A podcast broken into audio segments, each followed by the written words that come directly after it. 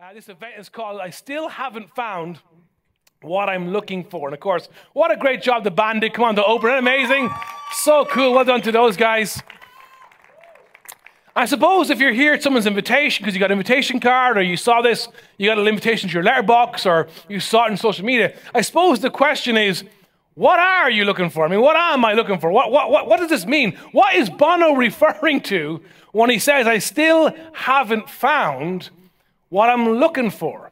And today I want to add in a question, a more, more profound question, because I think the, the question uh, is not just a one, one sided question. It's not just what are you looking for, but it's also what is looking for you.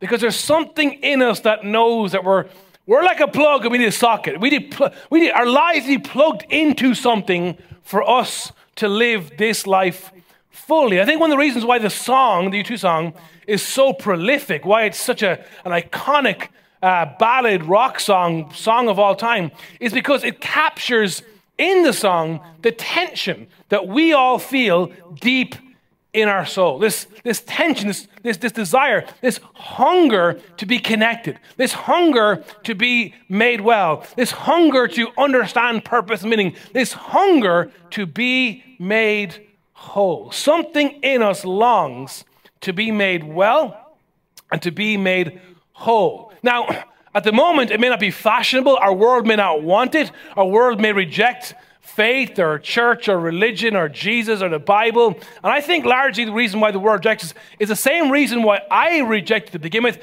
And that is not because the world knows it, has got it, and doesn't want it. It's because the world misunderstands the person of Jesus, the message of the gospel, the purpose of the church, and because, yes, there's been scandals and abuses and all the things that have happened in recent history and in antiquity, but still, we find that's a human problem, not a God problem. God works in our lives despite of us being human and despite of our humanity. And even though our world right now may be viciously uh, against uh, questions and conversations of faith, there is no doubt that our world needs it because our world has gone mental. Has anyone noticed how crazy the world is right now? When you have politicians putting up banners saying, we need to take back our streets, and you've like talking about bringing the army into our capital city to stop anti-social behavior. That's just local Irish stuff. You go beyond Ireland, the world has gone mad. The world's been mad for a very long time. And here's the point: we have never been more richer, more comfortable, more healthier, more intelligent. Never had more AI. We've never had more resources at our disposal, and yet we still haven't found what we're looking for. We still fall short of the ability to fix ourselves. There's something in us that knows intuitively, deep in our soul, that we are made for more, and there's more to life than this. But here's the issue. Here's, here's the pushback. The issue is, this is what I'm purporting to you, is what I'm putting forward today in the message, is that in order to truly find what we are looking for, and what I mean by that is meaning, purpose, and satisfaction. And I don't mean satisfaction in the Mick Jagger kind of satisfaction, because he's been looking for satisfaction for a very long time, and he also clearly hasn't found it because he keeps singing the song. But the point is this I mean satisfaction in a sense of, of, of, of being whole, of being well, of, of being, of being this sense of being complete, sense of, of knowing who I am and whose I am and what my purpose is in the world. In order to find what we're looking for, meaning, purpose, and satisfaction, we must wrestle with and answer the question who is Jesus? Now, in a few moments, I'm going to open up God's Word. I'm going to hopefully, in a story I want to share with you, bring out some of the nature and character and power in the person of Jesus.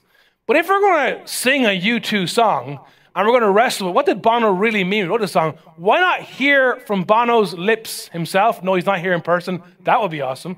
Uh, but a few years ago, uh, on the Late Late Show, Bono has been interviewed by a very famous, well, the most famous. Some of you are like, are new to Ireland, you're thinking, oh, Late Late, Late Late Show, oh, Ryan Tubridy. No, no, no. Before there was ever a Ryan Tubridy, there was a Gay Byrne. That's right. And Gay Byrne was an institution in this nation. I mean, I grew up in 27 years, I think he was the host of the Late Late Show. And a couple of years ago, before he passed, he interviewed Bono and he asked Bono the question Bono, who is Jesus? Here's what Bono said. I look to the scriptures for poetic truth, um, as well as the sort of historical stuff I'm, I'm, I'm in, interested in. And of course, there was a historical Jesus. No, I'm talking about God. Oh, right. And- and do well, I you- see. I, the, the per- the person of Christ is my way to understand uh, God. Do you pray? Yes. To whom or what do you pray? To and in Christ. what way? To Christ. Yeah. And, and what do you pray for? Pray to get to know um, the will of God because then the prayers have more chance of coming true. I mean, that's the thing about prayer, isn't it? I mean, we don't do it in a very lofty way in our family. There's just a bunch of us on the bed, usually. We have a very big bed in our house. And all our, we've prayed with all our kids. We, we you know, we just, we, we read the scriptures, we pray. It's not even regular. Sometimes if we go to church on a Sunday, we go when the church is ended and we'll just go in on our own as a family For peace and quiet. for peace and quiet, and we'll pray usually about people that we know who are struggling with something, um, illness so, or so whatever. then, what or who was Jesus as far as you're concerned? I think it's the it's a defining question for a Christian is who was Christ, and and I don't think you're let off easily by saying a great thinker or a great philosopher or a, you know, because actually he went round saying he was the Messiah. That's why he was crucified. He was crucified because he said he was the Son of God. So he either, in my view, was the Son of God or he was Not. no, no, nuts. Nuts, yes, Forget yes. rock and roll messianic complexes. This is like, I mean, Charlie Manson type delirium. And I find it hard to accept that all the millions and millions of lives, half the earth, for 2,000 years, have been touched, have felt their lives touched and inspired by some nutter. I just, I don't believe it. I, I So think- therefore it follows that you believe he was divine. Yes, And therefore it follows that you believe that he rose physically from the dead. yes, yeah. I'm into. Uh, I, I'm no problem with miracles. I'm living around them. I am one. So, so when you pray, then you pray to Jesus, Yes, the risen Jesus, yes, and you believe that he made promises which will come true. yes. I do.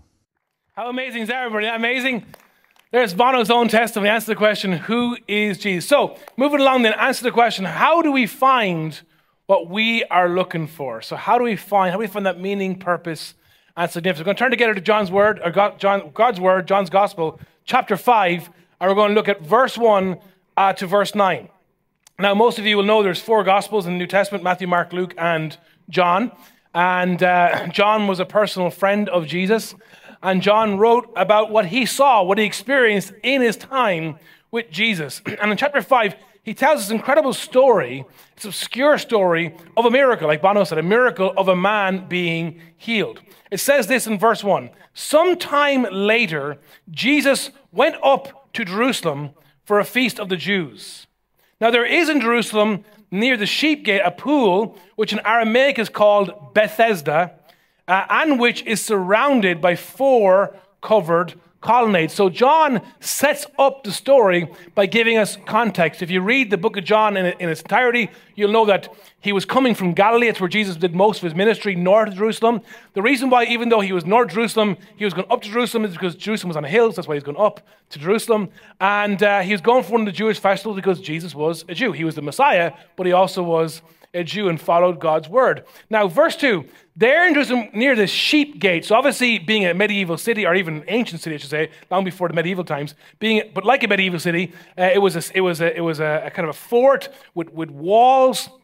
And, and around this city, there were different gates into the city, and different gates had functions, just like your house has functions. There's a, perhaps a utility room door, there's a back door, a patio door, a front door, all sorts of doors into your house, and every one of those doors has a function. Similarly, in the uh, city of Jerusalem, each gate had a function. And this particular gate where this event happened was called the sheep gate. And the reason why it was called the sheep gate was because all the animals that would have been used uh, in worship in, in the temple were all kept outside that gate in pens. And as they were needed, they were brought in through the sheep gate up into the temple. Now you can imagine what must have been like near the sheep gate if thousands of animals especially during a festival time where we're coming into the city. It mustn't smell good, it mustn't look good, and you pretty should be careful where you stepped.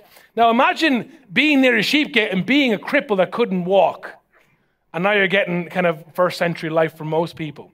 And we're told that near this gate there was a pool, not, a, like, not like a swimming pool like an aura, but a pool, a, a kind of a, a Roman style pool, which in Aramaic was called Bethesda. Now, some of you know that, that the uh, Jewish people's original language was Hebrew, but the reason why some Jews or most Jews at this time spoke Aramaic was because when they were uh, taken by the Babylonians into exile to Babylon and came back, they had this new language called Aramaic. It's a bit like how we here in Ireland, our original language is Irish, but we all speak, well, not really, do we? Because some of you come from other countries and you thought we spoke English, you learned English, and you arrived here and you thought, are these guys still speaking Irish? What's happening right now? No, we speak our own version of English. Now, there's a little bit of tension with this because some people think we do it out of, we don't speak correct English out of ignorance. But the truth is, it may have started that way, but it didn't continue that way. For example, one of the classic things I often get from people is, oh, say the.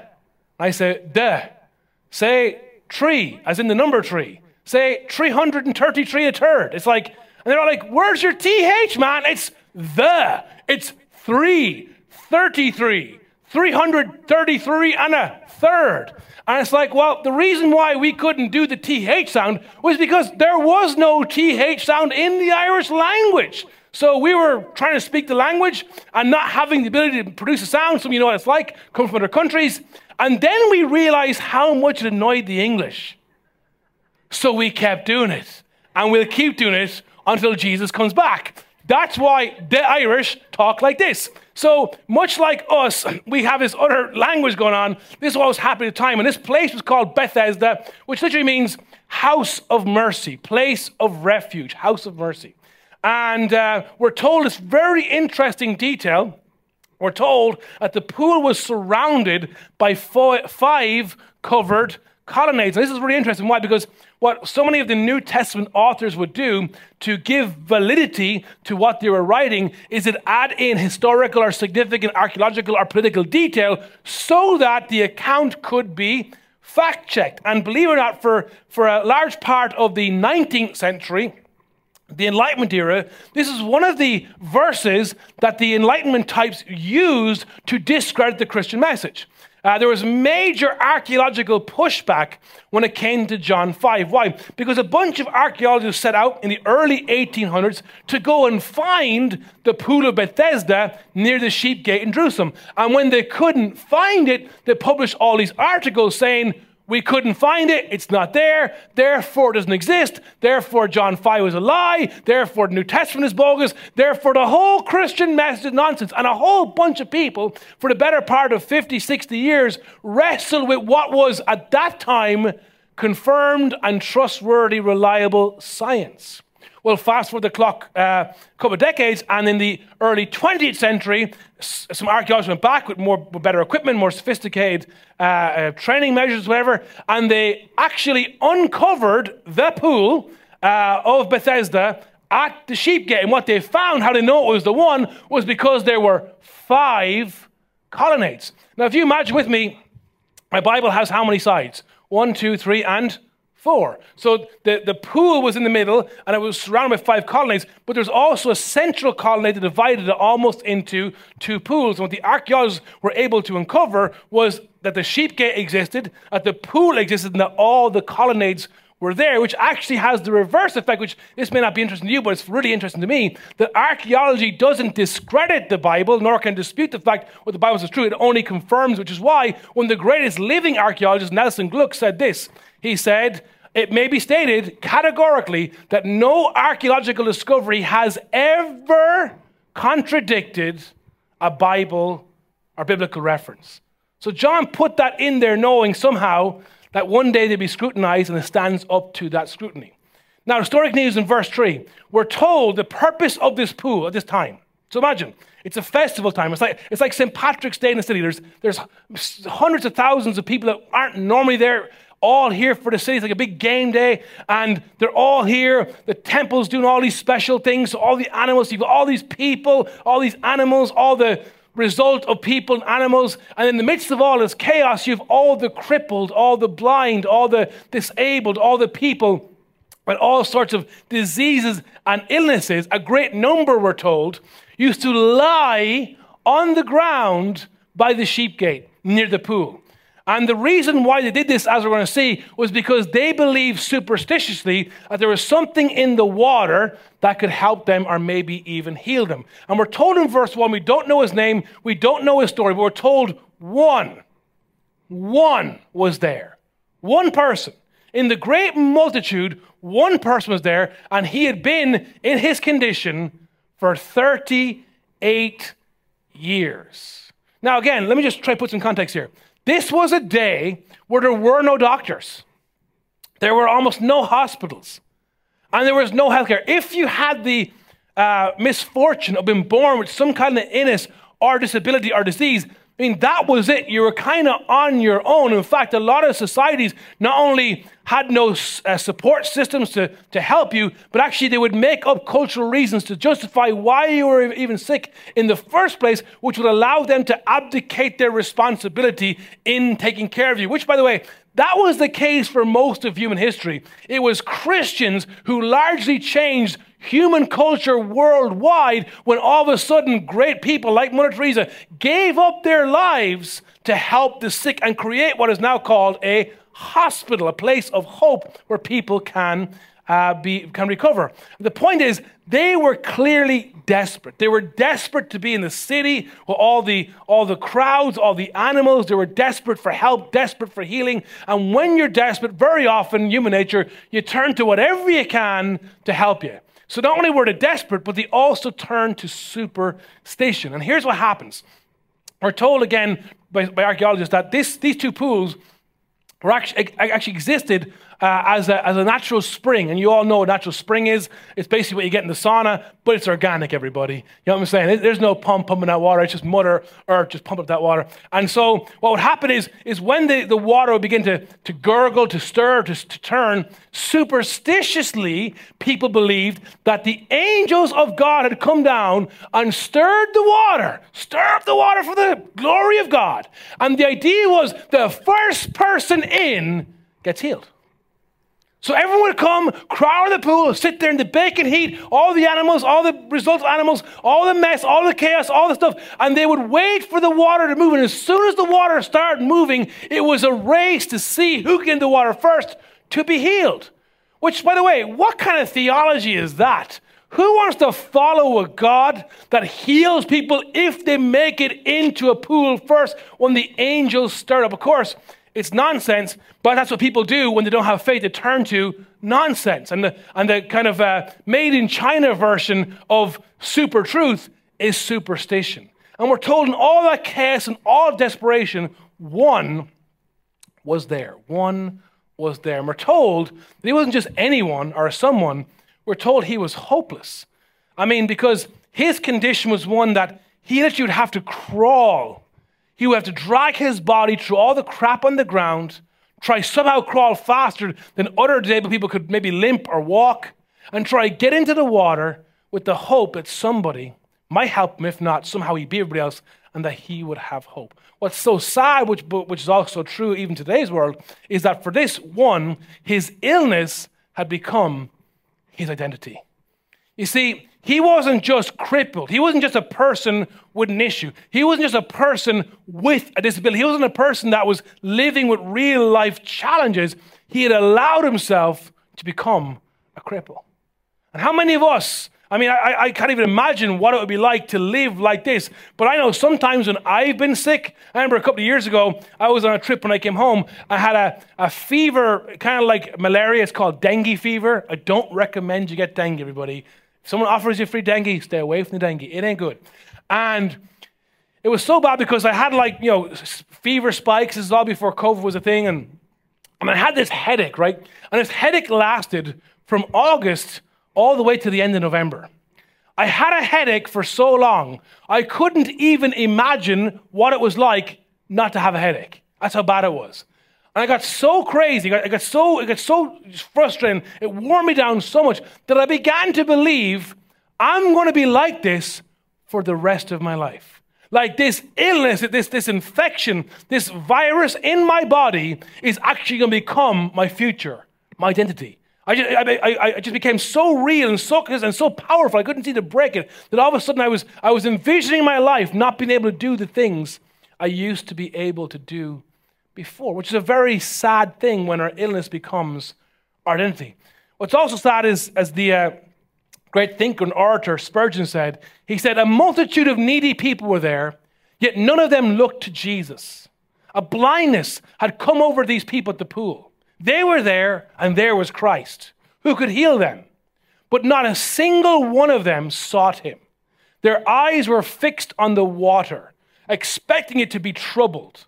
They were so taken up with their own chosen way that the true way was neglected.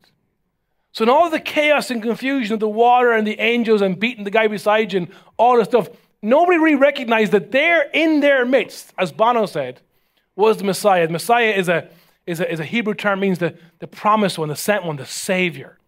Right there in the midst was the answer, was the one that deep down they were looking for. But here's what's really encouraging. Here's why you know, the Gospel of John is called the Gospel. Gospel, which means good news. Is because even when the man couldn't see Jesus, and even when the man wasn't looking for Jesus, we're told in verse 6 Jesus saw him. Jesus saw him. Jesus saw one.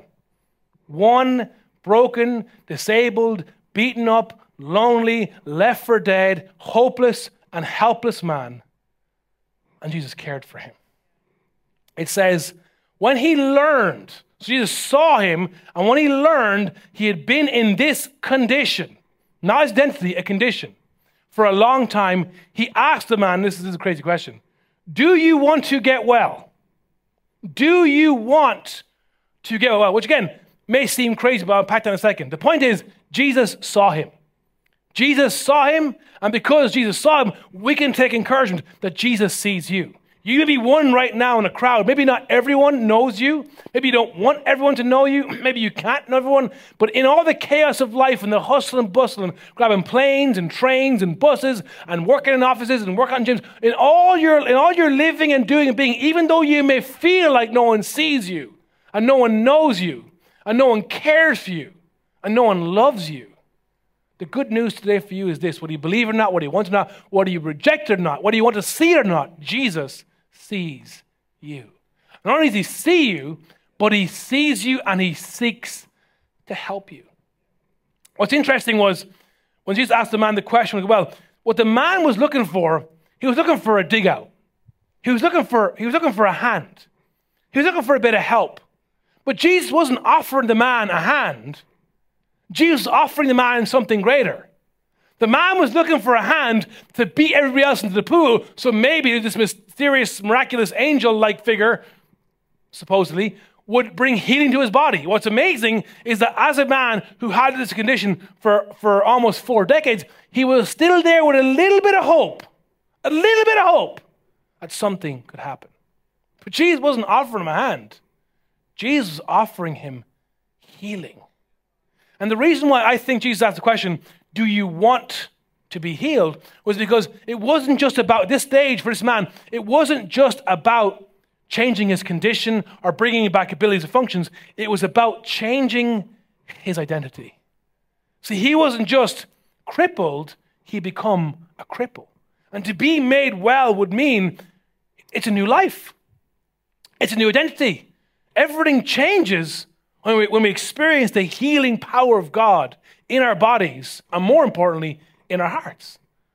The uh, cripple responds in verse 7 Sir, so at least he has some manners, must have been raised well. He said, uh, I have no one to help me into the pool when the water stirred. So Jesus, the Messiah, the Son of God, is like, Hey, dude, you want to be healed?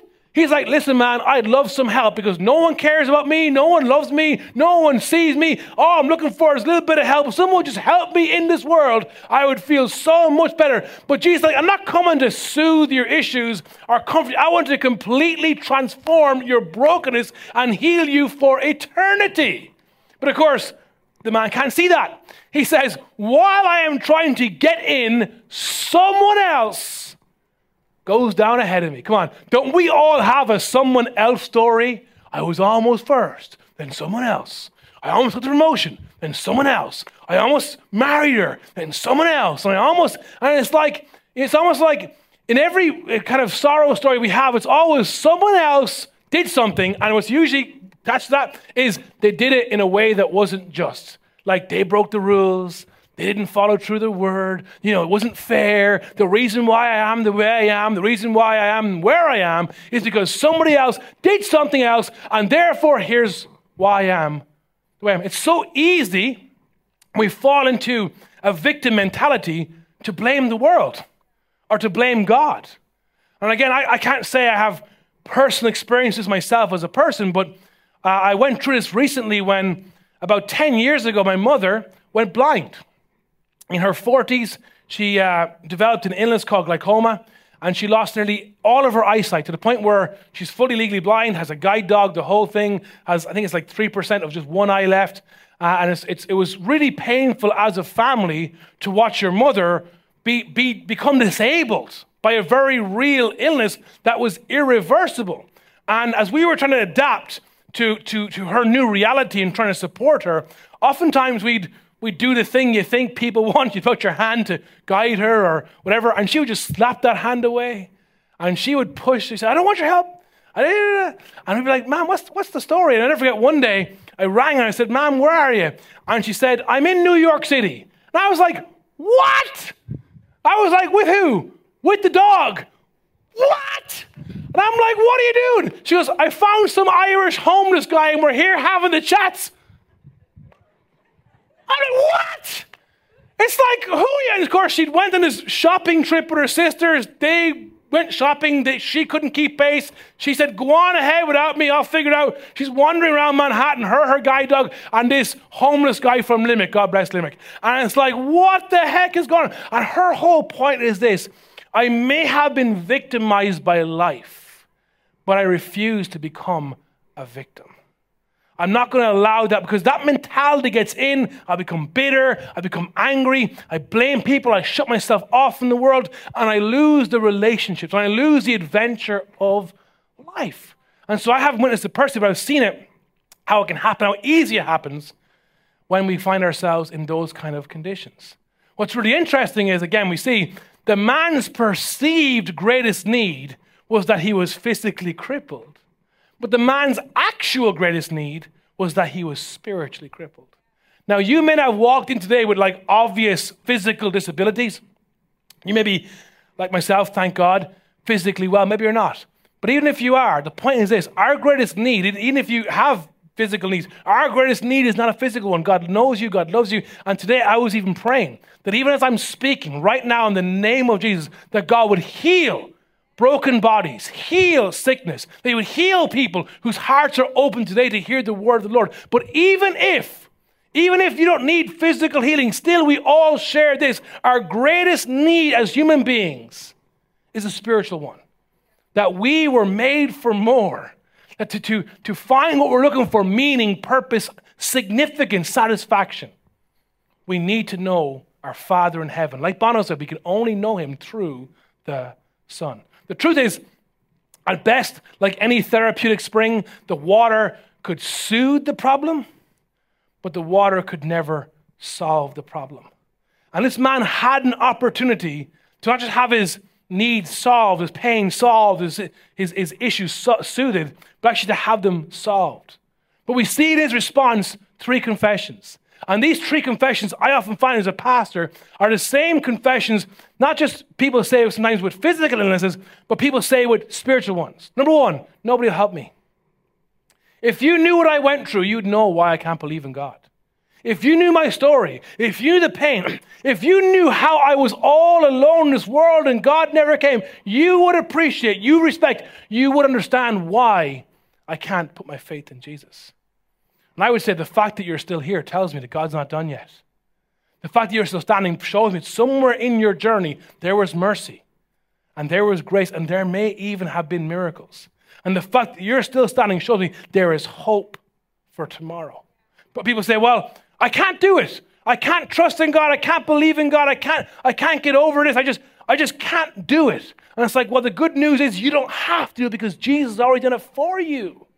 Oh, but everyone else always gets ahead of me. Everyone else is, is, eh, people are so much faster, stronger, more beautiful, more intelligent, more talented. They have the right skin color, the right accent, they come from the right family, the right social status. Whatever the nonsense is that we use, here's what Jesus says the last in my kingdom shall be the first, and the weakest shall be the greatest.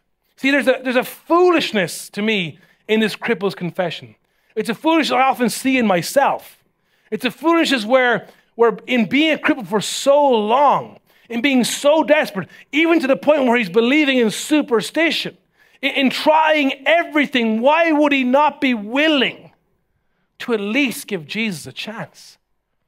I'm not saying you have to, you know, sign up and get tattooed and, you know, hand over all your possessions or whatever, but just at least give Jesus a chance.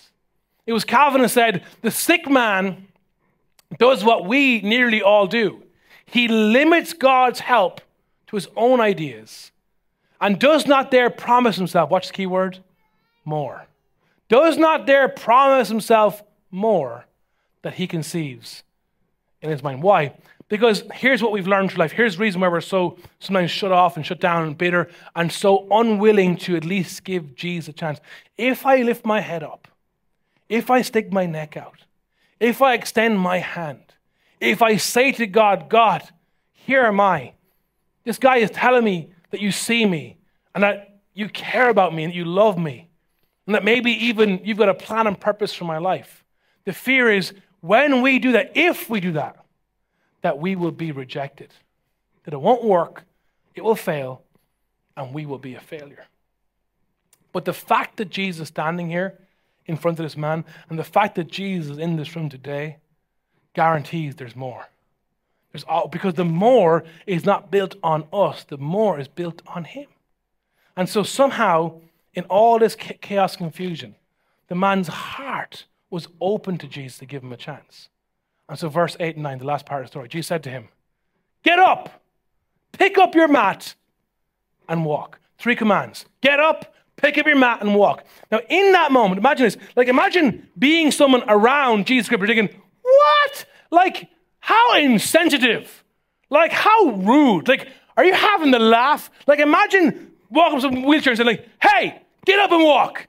It's like, whoa, whoa, whoa, whoa, whoa. You can't be walking around here telling people to get up out of wheelchairs and off of beds and just walk, right? That's so rude, so insensitive, that's so savage, that's so cruel, unless, of course, the person you're saying it to gets up and walks. And you're left like, uh, I don't have a box for what just happened right now. And what's so interesting is Jesus gave the command, but the man had to obey. He had to do something that he hadn't done for 37 years. To, in his heart, believe that the word spoken over him, because the one who spoke to him was powerful enough, more powerful than his condition and the decades, and make a choice to believe and get up. And what's so cool is the man came to the pool with his mat carrying him, and he walked off carrying his mat.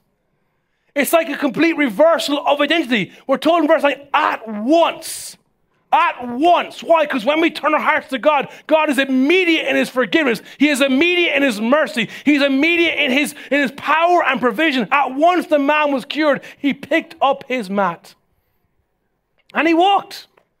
And you know, like Bono said, you may think that's a crazy story. That's a great fable. Listen, I believe in this. And you go, oh, don't say that. Why would you believe this?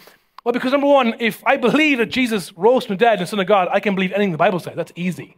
They start with Jesus being the Son of God and dying and rising again, and the rest is easy. But second of all, because I, with my own eyes, have witnessed God heal people. i never forget when I first became a Jesus follower, myself and my girlfriend at the time, who's my wife, uh, she had an earache. And she's like, oh, I have this really bad earache. And she would get these earaches, and it was like she had this, she was just prone to them. And I've never really gotten earaches, so I can't really empathize, but apparently earaches are horrible. And she would, her earaches were so bad, she'd have to get like antibiotics. You know what I'm saying? It wasn't like a painkiller. It was like, it was always, if she got one, it was always like, here we go. It's going to be like a week of this and, you know, all this kind of stuff. And so she has earache and she said, would you pray for me? And I said, oh, I'll definitely pray for you. And she said, would you pray for me now? Oh, I'll pray for you. It's like, would you pray out loud? I'm like, oh, Janey, Mac, pray out loud. I never prayed out loud before. You know what I'm saying? Like, where does one begin? And I don't even know what I said, and I guarantee it wasn't eloquent or beautiful or anything. It just was, it was just full. I just believed. And I believe I didn't fully believe. You know what I'm saying? It wasn't like I was absolutely convinced God would hear. I just knew He could. I just wasn't sure if He would. I just prayed anyway and just, just trusted. And as I prayed for her, literally, she had this huge fright. I got a fright. I thought, my goodness, I popped her eardrum or something. And she's like, I'm healed. I'm like, what do you mean you're healed? She's like, I don't know all the pain. I'm like, no, no, no, don't tell me. She's like, yeah. I'm like, and of course, I'm like thinking, I know I'm a Christian. I know I'm supposed to believe in this stuff. But when it happens, like, oh my gosh, like, what the heck just happened? And she was healed. And over the years, I can tell you story after story after story of where we prayed, and people, sometimes we pray, people aren't healed. It's not, it's not, it's like a, a, a, what would you call it, like a transaction or, or a, an algorithm you use. It's God's will, God's power, God's healing. But all I'm saying is that when our desire to see someone healed, healed aligns with God's desire. There is power in the name of Jesus to heal people. Now, the question we ask been to bring this thing to a close today is well, how does one respond to this exactly? How do you respond to this exactly? Bono said, I don't got a problem miracles. I see them all the time. I am one. And I get that. But oftentimes when we see these stories or we hear stories, our first reaction is, I can't believe that. I don't have the, I don't have the faith you have. I don't have the ability to trust. I, I, I can't do this. Or sometimes we're stubborn. We say, well, I won't do this. I don't have the ability. No, I don't have the audacity. It just seems so audacious. So the audacity on you to believe that God loves you. And like, do you know who you are? Like, it just seems like, you know, it seems preposterous that God knowing us in our mess, in our chaos, in our selfish, selfishness and sin, that God would do something for us. Or perhaps it's worse. You flip it over and you say, Well, you say to God, You can't do this. Or you say to God, You won't do this. But here's the truth the truth is, the Word of God works. The Word works. When Jesus spoke to that man and he obeyed and he stood up, he was healed. When Jesus speaks to your heart and says, I love you, I know you, and I've called you to an extraordinary purpose, and you respond in your heart, the Word of God works. When I was a 16 year old in a hotel room in Heidelberg, Germany, 20 years ago, and I prayed a half hearted prayer to a God I didn't even believe in, I opened the Bible, I think it was the book of Matthew, didn't read a single word. I just said, God, if you're a man, show yourself. That's how car people pray. Come on, somebody. If you're a man, be a man and show up. Let's go. And of course, I was fully expecting nothing to happen until the power and presence of God filled that room. And all of a sudden, I wasn't like, hallelujah, praise the Lord. I was like, oh crap. I didn't use that word, it was another word. But I was like, I'm in trouble. Because this means God is true and real, and what He says is true and real, and what He says about me is true. My whole world melted, and all of a sudden, in an instant, as I was completely transformed, completely, but in an instant, my heart was changed forever. And there was a 16 year old rugby player playing rugby in Germany who came back and decided, I'm going to give the, I'm going to devote the rest of my life to telling people in Ireland Jesus lives, Jesus loves, and Jesus liberates that he is good, that he is risen, he is alive. And I agree with Bono, he is able. Here's the point as we close the point is very simple. The man made a choice and he trusted in Jesus. What does that look like? When, when we respond to Jesus' help, Jesus responds to our response and gives us hope. He was looking for help into the pool, but Jesus was looking to heal his soul. Because the man trusted Jesus, Jesus transformed the man. Because the man put a, little bit, a little ounce of hope that he had left in his broken, tattered, worn out, crippled soul. Because he put that little bit of whatever was left in Jesus. Jesus took that little bit and completely transformed the man's life. It was like the uh, author Joyce Meyer says You see, you are a spirit. In your essence, that's what we are as a person. That's why when someone dies, we still talk about them in the present tense because we know that they're somehow somewhere. You have a soul, mind, will, emotions. You live in a body. You have emotions, you have thoughts, you have a will, and you have a conscience. You are a complex being. And Jesus came to heal every single part of you body, soul, and spirit. There's not one part that he doesn't want to make completely whole. And ultimately, that promise will be fulfilled when one day the risen Jesus comes back and calls those who are dead in Christ to rise. But here's the point God wants to heal us, God wants to help us, God wants to give us hope. The irony is, is the man may not have found what he was looking for. He was looking for help into some super spiritual, superstitious, poop filled pool. But Jesus had something better. The man may not have found what he's looking for, but Jesus did. Because the man was looking for a quick fix, but Jesus was looking for the man. And the world will offer us cheap tricks. It'll offer us thermal pools and, you know, drugs and all these things. But and some of those things, sometimes taking painkillers, sometimes going to a sauna or a spa is good. But none of these things have the power to change our soul.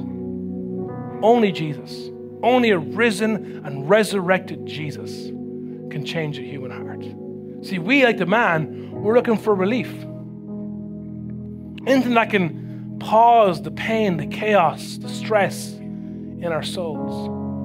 But Jesus doesn't offer us a hand, He offers us healing. He wants us to experience redemption. Jesus offers us the power to be whole, the power to be healed, the power to be set free. And even though we still live in an imperfect and broken world, something lives in us. The, the presence of God lives in us as we trust Jesus and gives us grace and strength and kindness. Come on, somebody, your world needs more kindness and patience and generosity and all the things that are described in the Word as the fruit or the result or consequence of the work of the Spirit within us. Jesus offers us new life. And for as long as we exist, that's the message that we will preach unapologetically, courageously, without any inhibition, because that is the power of the gospel. Which is why we celebrate baptism. Because as we think about all those people getting baptized, not just in our Dublin location, but our Navan location and our Dundalk location, that's what baptism is. A baptism is a physical demonstration of a spiritual reality. As the person goes under the water, what they're saying is the old me, the old way, the, the, the person who had allowed their pain to become their identity, all that stuff, all that's now gone. The old has gone and the new has come. I rise as a new identity, as a new person with a new life, new calling, a new purpose because the love, power, and grace of Jesus Christ. The power in baptism is not in the pool, just like in Bethesda. The power is in the person of Jesus. And today, I want to encourage you. Jesus sees you. And not only does he see you, like passing by, like, hey, whatever. He's actively seeking you. He's looking for you because he loves you, has a plan and purpose for your life.